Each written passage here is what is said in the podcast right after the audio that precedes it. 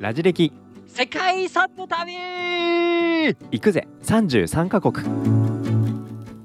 ということでイタリア編も2本目ということで、中編です、うん。まあ、前回はね古代ローマ帝国についてお話をしましたが、うん。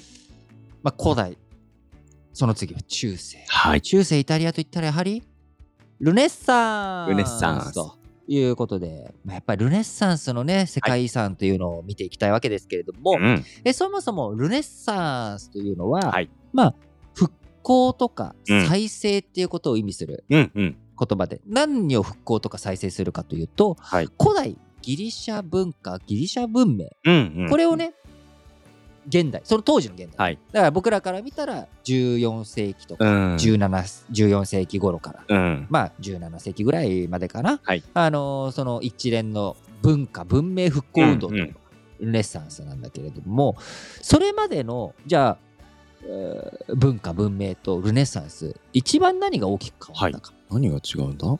その前というのは、教会の権威、うんこれが全てです。ルキリスト教のローマ教会の権威が全て、うん要は神様には価値があるけれども、神様が作った人間というのは設定上そのキリスト教の設定上は神によって作られた被造物であり、人間自体には何の価値もないうんという目線だったわけよ、だから、まあ、なドイツのところで紹介したさ、うん。ケルン大聖堂のように、天にあ届くぐらいの高さだったりあ光、うんこういうものをステンドグラスとか光を表現するとかっていうのが、まあはい。大切だと。まあ、ケルン大聖堂自体はね別に出来上がったのはもっと現代寄りだけれども、発想考え方としてはそういう世界観から、ルネッサンスという時代は、人間って悪くないぞ。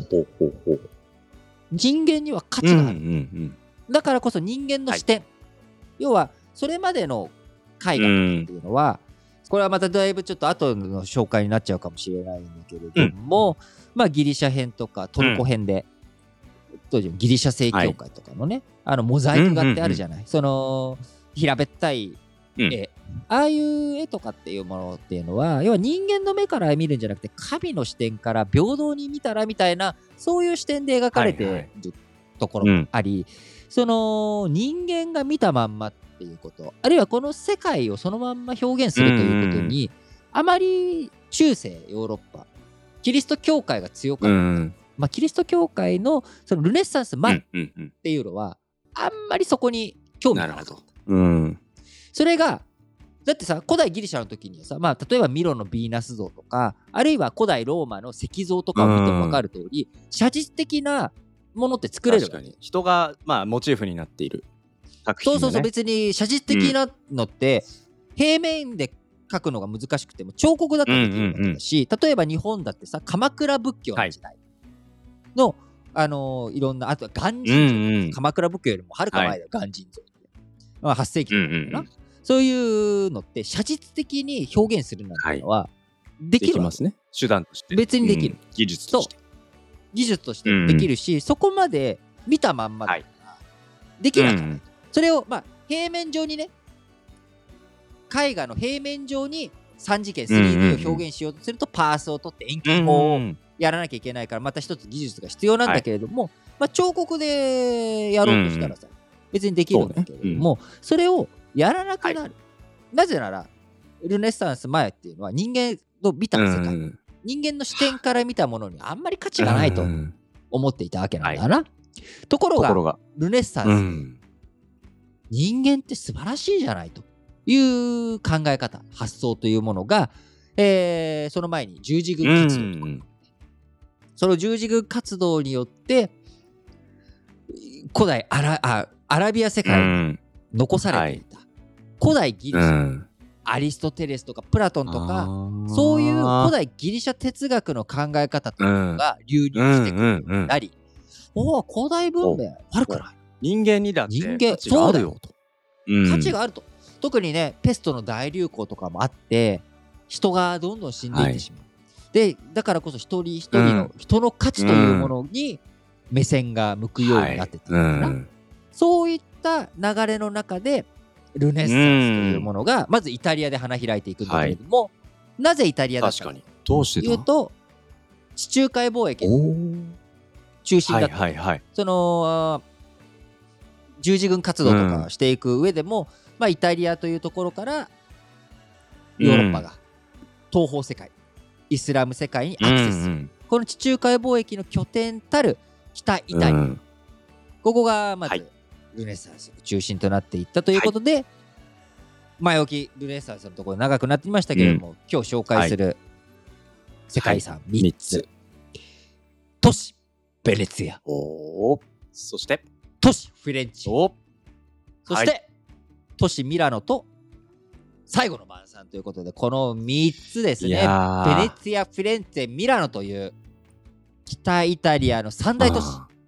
いいですね。このルネッサンスのこのうねりの中でこの三大都市、すごい興味湧いてきましたけど、うん。ベネチアという都市のこの、まあ、世界文化遺産における登録基準、これ、はいはいはい。あれじゃないですか。6つの基準すべてチェックされてるじゃないですか。そうなんです。なんですか。特にねあの消滅しかけてるっていうのは、うん。あの本当に海海のね、水位が上がったりとかあの運河の町ですからベネチアっていうのは,、はいはいはいはい。ここなんて言ったって118の島。176の運河。400以上の橋からなっているうんうんアドリア海に浮かぶベネツィアですよ、ベネツィア。ア。でこの都市こそが地中海貿易の中心地だったっていう中心。ことなんですよね。そんんアドリア海の女王とも称される美しい街並みですね。う。んまあ皆さんあのゴンドラうんうんうん。のイメージが強くあるかもしれませんし、えー実際に私の大好きな大好きな。こち亀、こち亀？こち亀、こち亀。でね、りょうさんと大原部長2人ヨーロッパ旅行。行ってベネチアでゴンドラ乗ってんのよ。すごい、両津換気でも。僕がちっちゃい頃にそれを見た時に、あベネチア行ってゴンドラ乗りたいってね、うん。すごく思ったんだけれども、まあなかなか行く機会ないんですが、えーこのベネチア本当にねあのーベネチア共和国として自主的な独立国になって以降から、まあ1000年以上の歴史を抱えということ、本当にあのーもう宮殿もあれば、サンマルコ大聖うんう堂、んうん。ドゥカーレ宮殿、もう本当にね先ほども言いましたけどアドリア海の女王として君臨する風光明媚な都市とうん。いうところで、これはもうね絶対死ぬまでに行くぞという気持ちで溢れております、ね私。そして、まあ、ルネッサンスといった時には、まあ、ベネツィア以上にやはりこの都市ですね。フィレンツェ。あ花の都、うん。フィレンツェですよ。これはルネッサンスが咲き誇ったフィレンツェということで、うん。やっぱここね、メディーチ家、うんうんメディチ家っていうところが、こう金融う業握って、まあ、フィレンチェっていうのはあくまでも共和国ではあるんだけれども、事実上メディチ家が統治する時代というもの、時期というのが特に長く、あの赤いうんレンガうんうんで有名なサンタマリア・デルフィオーレ大聖。堂あーあのフィレンツェの街並みにポコッとなんか大きい帽子がね。なんか置いてあるかのような。帽子がポコって置いてあるような、いやこの大聖堂、うんこれはねコジモ・デ・メディチという人がー作ったんですがその人の孫であるロレント・デ・メデうんうんィチ、うん。イルマニーフィコ、マルニーフィコっていいのかな？あのー本当にうんうん。偉大はない。メディチ、偉大なロレントと言われている男。この人、芸術家への支援がすごかったわけですよ。ボッチチェリ。知ってる？ボッチチェリ。プリマプリマベーラの。プリマベラ、はい。春、プリマベラとか、ビーナスはいはいはい。とかね。これも名前を聞いただけで絵が浮かぶ人もいるぐらいの名作だったりとか、あとはなんて言ったって、レオナルド・ダ・ヴィンチですよね。あの支援したモナリザの彼です。そう。そして若きミケランジェロを見出したのもロレンツォ。そうだったんだ。本当にもうね、ロレンツォなくして、うんうんうん。ルネッサンス芸術なしと言っちゃうぐらいのね。がだからあのミケランジェロが作ったダビデ像、うんうんうん。これはフィレンツェ正長に依頼されて作られた、へえミケランジェロが作ったやつですよね。そうそうそうそう、これもメディチ、そのロレンツォ・デ・メディチはもう亡くなった後だけれども、えーミケランジェロがダビデ像、これを、えー作って、は今もベッキオ宮っていう、えーフィレンツェの中の宮殿の一つ、うん。ここにうん立ってる、うんうんもうもうすごい。そして最後ミラノ。ミラノこれはね、ミラノっていうのはやっぱうんり、その、ちょっと、その、ルネッサンスっていう意味では、少し、はい。まあ、ベネツィアとかフィレンツェと比べると、ちょっと、後ろに下がるというかさ、まあ、あの、ベネツィアっていうのは地中海貿易の本当にアドリア海に拠点で、十字軍活動の時から、大活躍していた都市。そして、そこからフィレンツェが、あの、ルネサンスを一番強大に花開かせる。というところで、なんでミラノ、ねなんだと。もしかして、うん歴史にお詳しい方は、少し、いやいや、ミラノは別に紹介しなくてもいいんじゃないのと思うかもしれませんが、なんとミラノにはですね、最後の晩餐があるんです。あの、レオナルド・ダ・ヴィンチの最後の晩餐。ミラノにあるんです。ミラノにあるんだよ、これ。最後の晩餐っていうのは、まあ、あくまでも絵画とか絵とかっていうのはね、んあのー世界遺産にならない不動産だということを申し上げました。最後の晩餐というのはですね、壁画なんです。そうなんだ。壁画です、壁画どね、こに書かれた壁画か。サンタマリア・デレ・グラーツェ修道院。ほう。ミラノにあるんですね。ここにうんサンタマリア・デレ・グラーツェ修道院にへの大食うんうんこちらの壁面、食堂の壁面にね、最後の晩餐が書かれて豪華な食堂じゃないですか。食堂ということで、これね、本当に第二次世界大戦でうん。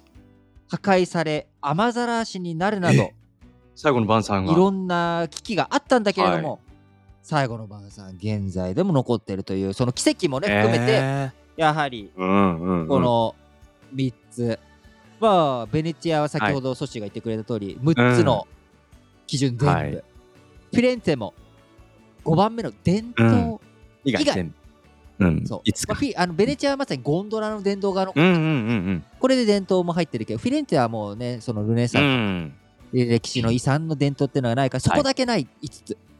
そしてミラノは、さっき僕も言った通り、ちょっとベネチア、フィレンツェよりはって申し上げました通り、傑作と交流だけ。うんじゃないだけ。